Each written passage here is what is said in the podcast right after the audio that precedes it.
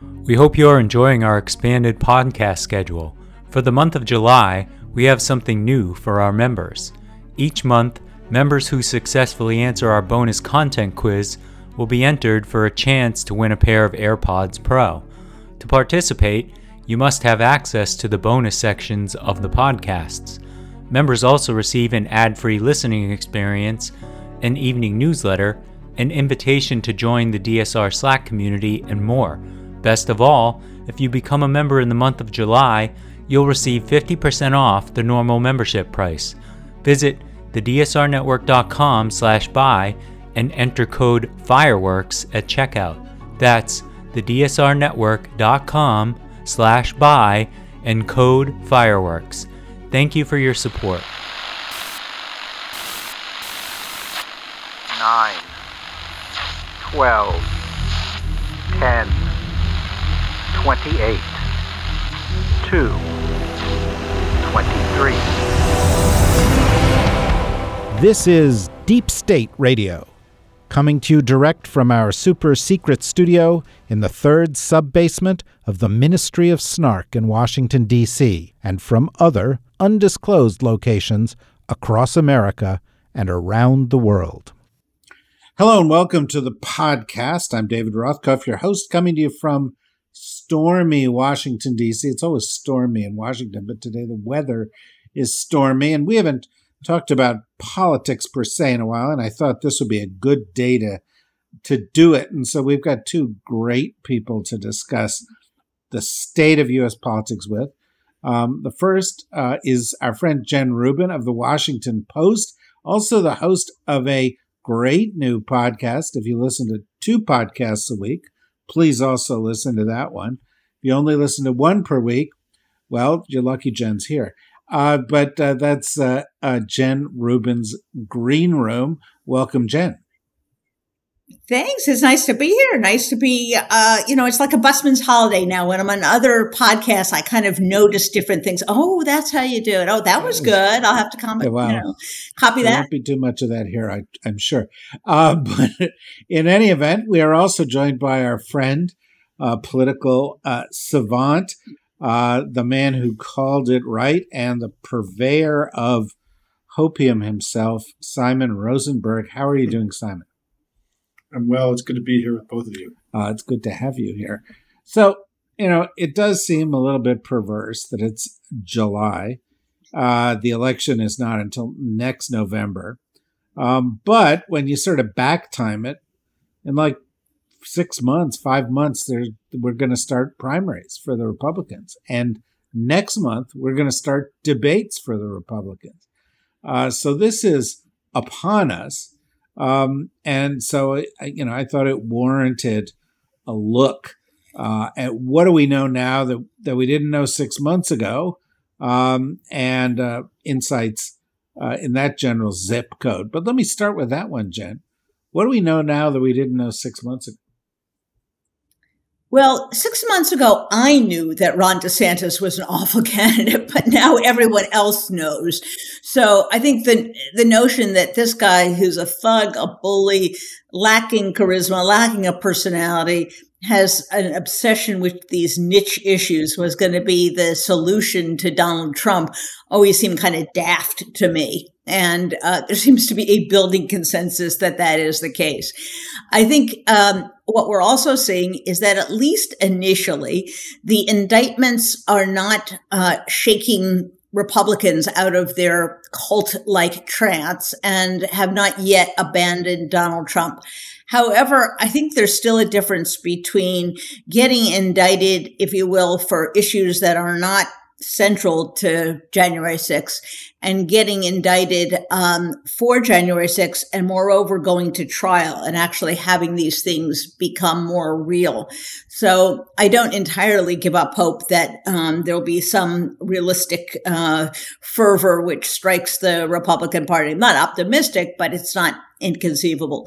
Um, and I think the other thing we know that we didn't perhaps know six months ago, or maybe we knew it nine, ten months ago, was that the Democrats have going for them, I think, what is the most powerful issue in uh, maybe half a century, which is abortion.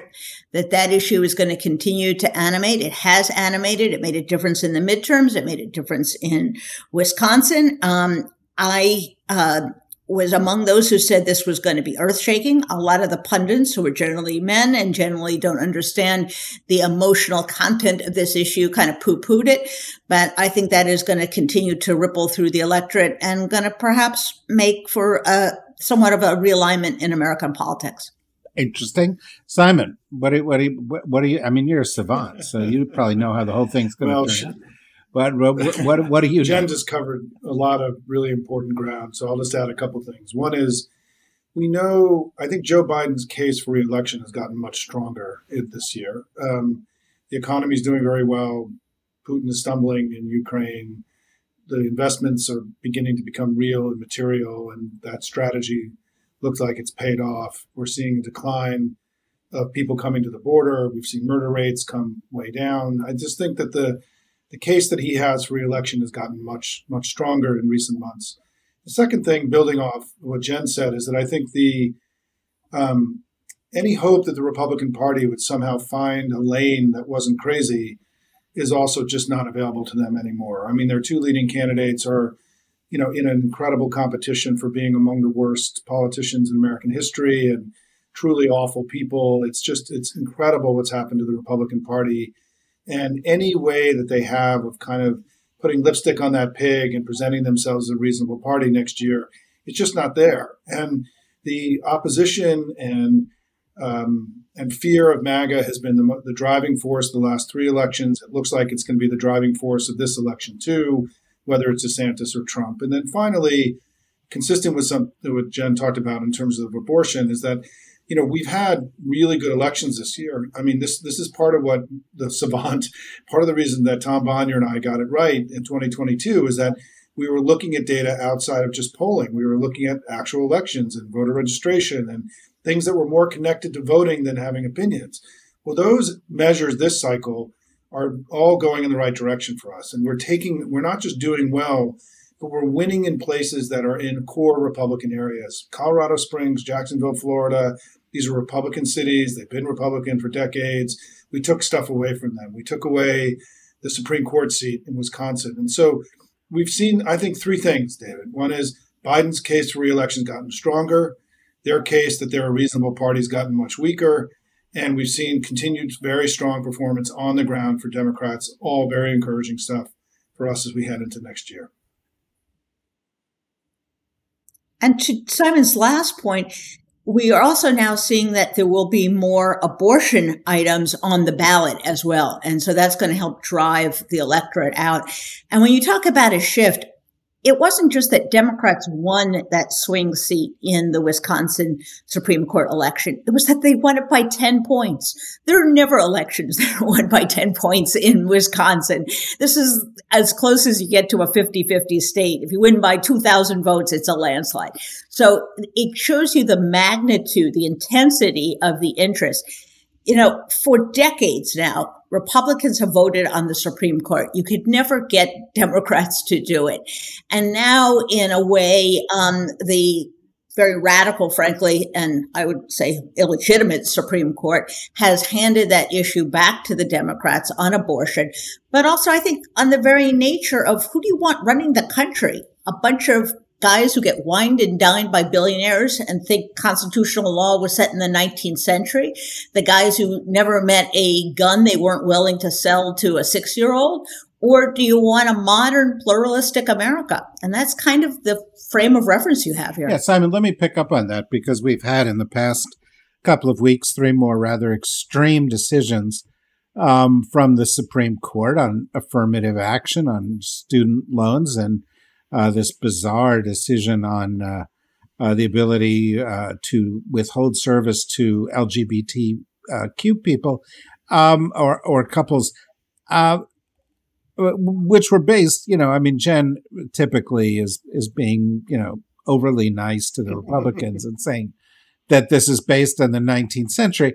Some of it's based on the 17th century, some of it's based on the 14th century, and some of it's based on, you know, legal systems in outer space someplace because it's completely um, made up. I've noticed, you know, on even on MSNBC and some Dem friendly platforms, there are people going, well, these decisions, it's not like abortion. But if you were paying a student loan and then you're going to pay more, this is going to be on your mind. If you are part of the LGBTQ community and next year the Supreme Court is gunning for your right to get married, um, it's going to be on your mind. Uh, and uh, if you're applying to college, you have kids applying to college, um, affirmative action may be on your mind. And you know there are other things in the hopper. You know, it's not not unlikely that they'll be going after uh, things like birth control. Do you think that the Supreme Court is going to be on the ballot? I think it just reinforces this basic sense that you know that a majority of the country has that they've just gone too far. I mean, that the Republican Party can't be trusted with power, that they've been overtaken by extremism and extremists in every possible way, and that that that sense and that sensibility is already in the electorate. Right, it's been driving the vote now since 2018, and so every time the Republicans confirm the people's sense that they, this, you know, because the whole for them to be successful next year, there has to be a sense of with many voters who had voted against them potentially in three consecutive elections that hey maybe they moderated a little bit maybe they've you know gotten religion they sort of figured it out. Every time something like this happens they get further and further away from the electorate. They push more and more people to a place that the you know their vote is going to be unavailable to them. And so i think that everything that's happened to the republican party this year has pushed them further and further away from the electorate they need to win. Remember in 2022 we improved our standing in most of the battleground states. We did better in Arizona, Colorado, Georgia, Michigan, Minnesota, um, and New Hampshire and Pennsylvania than we did in 2020. So the battleground got harder for the Republicans. And then this year, they're doing they're giving all of this ammunition to us to make the case that these guys just can't be trusted with power. It's why every day in every way I would much rather be us than them. I mean, I think that you know, we have the opportunity here. And what I believe, and David, we've talked about this before, that Democrats need to not just be planning to try to win the election, but to get to 55%, to have it be a blowout election. It has to be seen as a clear repudiation of this radical politics. And we've got to plan the way campaigns work is you've got to plan for that. You've got to try to expand the electorate increase the youth vote, win back some of the Hispanic vote, use the issue of abortion to go deeper and deeper into the Republican coalition, continue to work and collaborate with Never MAGA, Never Trumper Republicans and give them a place at our table so that we can bring more and more of them into our into our into a coalition. And I think that if we can do all those things, we can do what we did in Wisconsin. Remember, we got to 56% in Wisconsin. We got to 59% in Colorado last year, 57 in Pennsylvania, 55 in Michigan, 54 in New Hampshire. We're already performing at the upper end of what's possible in, in a tough psych, in a tough set of political circumstances. My biggest fear for the Democrats is that we play it safe instead of trying to really go for a big win. Joe Biden went shot the moon, shot for the moon legislatively in 21 and 22 he's got to do it politically in 23 and 24. Yeah, Jen, you know, th- I, I, I agree with Simon. Simon and I have talked about this before. Um, I think Simon on a prior podcast uh, coined the phrase or did not offer it as a phrase, but the idea of 55 in 24, the idea that that's got to be the goal. But it's especially important if we set aside for a moment, we'll come back to it, the presidential election, and recognize how tough the senatorial campaign is going to be and how consequential that is going to be if you want to rein in that court, uh, have some oversight, continue to appoint Biden judges if he wins reelection, et cetera. So, what's your what's your view on on that? Is the Senate just you know out of reach, or can we follow Simon's strategy and actually uh, confound the the pundits? I think we can hold the Senate. Um, we ran the table in 2022. Remember, everyone said, "Oh no, you're going to lose all these seats." And yes, there are very tough seats. There is Ohio, there is Montana, there is Wisconsin, but we also have running in those seats Sherrod Brown, Jon Tester, um, you know, uh, Tammy Baldwin. These are people who know how to win in red or purple states and have long records, and they're going to have a presidential uh, candidate um, at the top of the ticket that they can identify with rather than run from. So I think I'm uh, perhaps more sanguine than I should be about keeping the Senate. What I'm a little stumped about is how we might expand the Senate map, where else we might go. I'm really curious to hear what Simon would say. You know, do you spend money again in Texas? Um, somehow I'd rather spend money in Texas than in Florida, I guess. Um, but I don't know where the pickup opportunities um, would be there. I think the House um, has a potential to be a blowout. I think the current House, their behavior is so atrocious. And because House members are more closely tied to the presidential uh, candidate, there's a greater, um, you know, sort of coattail effect there that the House, if successful in a 55% on the presidential election, the House will be fine. But I'm really curious, Simon, where you think there might be some pickup opportunities or, you know, uh, switches in the, in the Senate race. I don't know that we can expand. I mean, we'll keep our eye on Texas. Remember, I mean, Biden got within five points last time. It's going to be hard. Um, but let's, you know, Cruz is deeply unpopular in Texas. He's a bad candidate. He's just a bad guy. And so I, I think that's a very different. I think Abbott has always overperformed in Texas. In the other elections, when Abbott's not on the ballot, remember Cruz only won by two and a half points last time, right? So, you know, I, I think we can keep an eye on that. I don't think we should uh, rule that out. But I do think the House. I'm very optimistic about the House, and I'm optimistic about the presidential election. And I think that, you know, I think for me, I have this mantra now when I give my talks, which is that Democrats got into such a defensive crouch and we got so down on ourselves that we have to practice and exercise being on offense and playing, you know, and being expansive and expanding our coalition. And I like to say these three simple things, right? Joe Biden has been a good president. The country is better off and the Democratic Party is strong. I mean, we're the strong party right now. We're unified. We're raising tons of money. We're running really good campaigns they're an unbelievable historical mess, right? And we have to, I think, approach this cycle with a very different mindset than we did last time, which is about expansion, growth, power, strength, not defense, fear, uncertainty, doubt, right? Which is a lot what drove our politics last time. And I think the most important thing we have to do is to defend, is to help Joe Biden make his case on the economy. I mean, that to me, we know from polling that people don't know what Joe Biden's done. And when they're informed about it, it really improves his standing. We've seen this in poll after poll, focus group after focus group. This is clearly understood. Our family has the ability to help him be very loud in the next coming months to tell this story. And it can make an enormous difference in this election if we can improve his performance on the economy, even by two or three points, David Jen, right? It could make an enormous difference in this election. It's the only thing the Republicans have that's still connecting them with voters. And if we take that away, they've got nothing as they head into 2024. Yeah, especially since uh, uh, the the Biden record is good and the Republican record is actually bad. um, well, let's let's um, uh, switch over for a moment to the presidential um, uh, uh, field right now. We touched upon it at the beginning. Uh, I believe today, as we're recording this, uh, uh, Jack Smith has has sought that the trial on the documents case um, begins in December.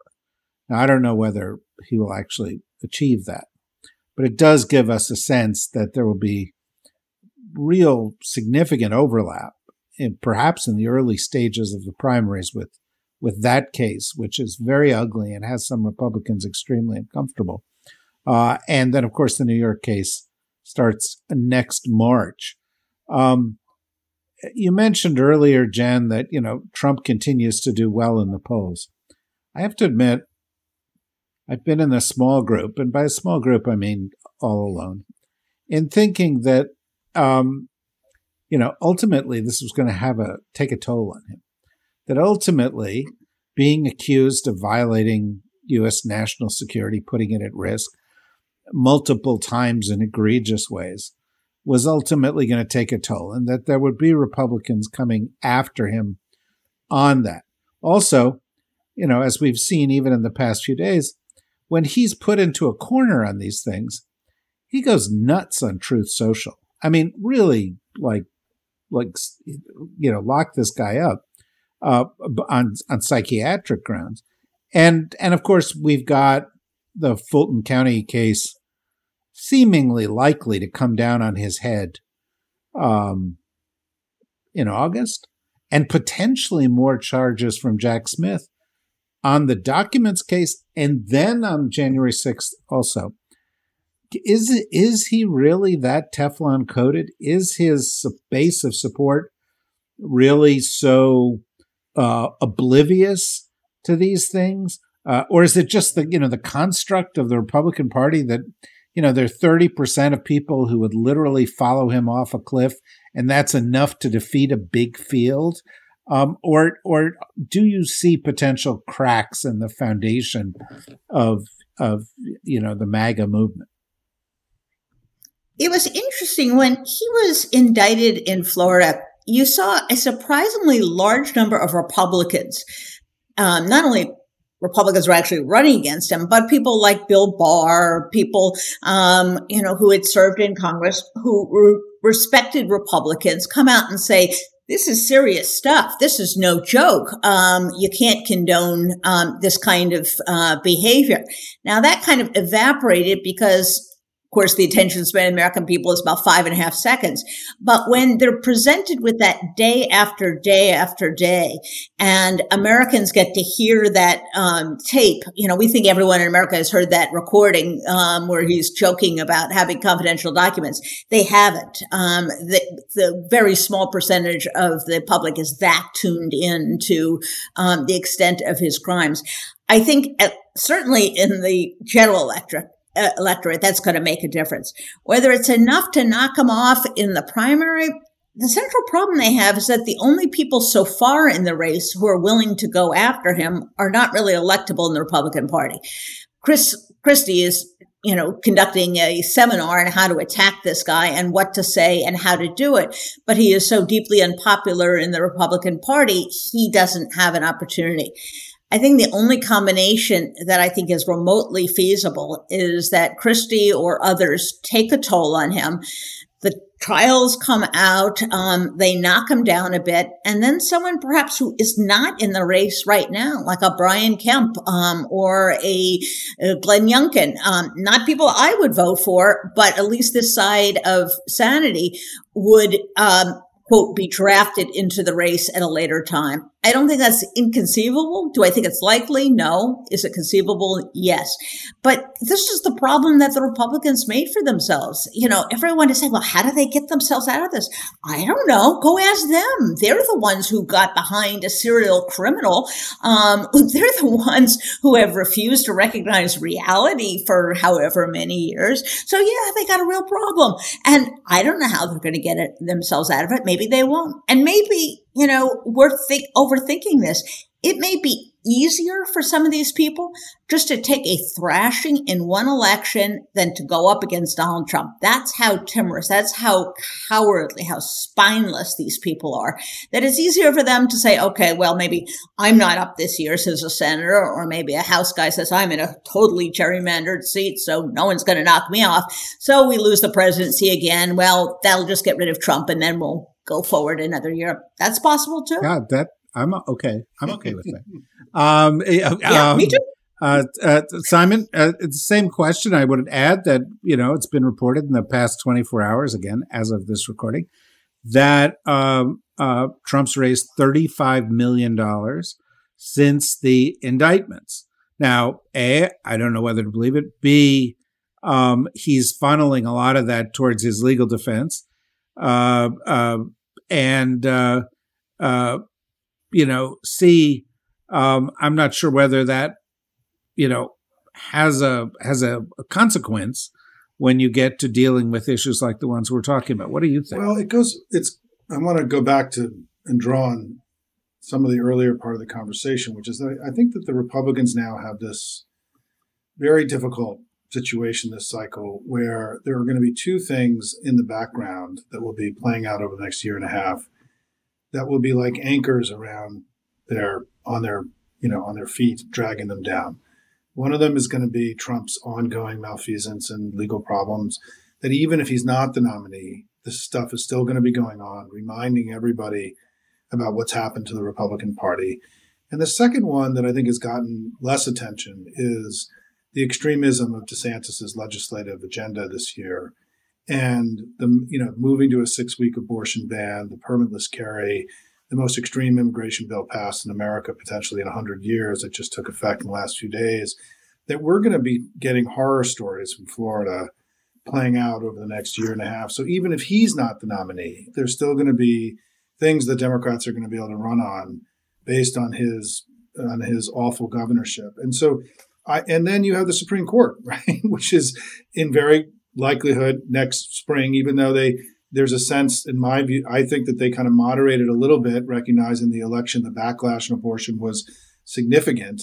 That there's more, it's more likely than not that they're going to produce a decision that's going to remind everybody right before the election again about how out of control they are. And so there's just going to be a mountain of just terrible, terrible news coming about Republicans over the next year and a half now, and they have no way of stopping it. It's a it's a it's part of the background of the election, and it's why I'm so fundamentally optimistic because I just don't think people are going to go there. I just I just don't think that this you know we've seen it now in three consecutive elections in the battleground. We've litigated MAGA.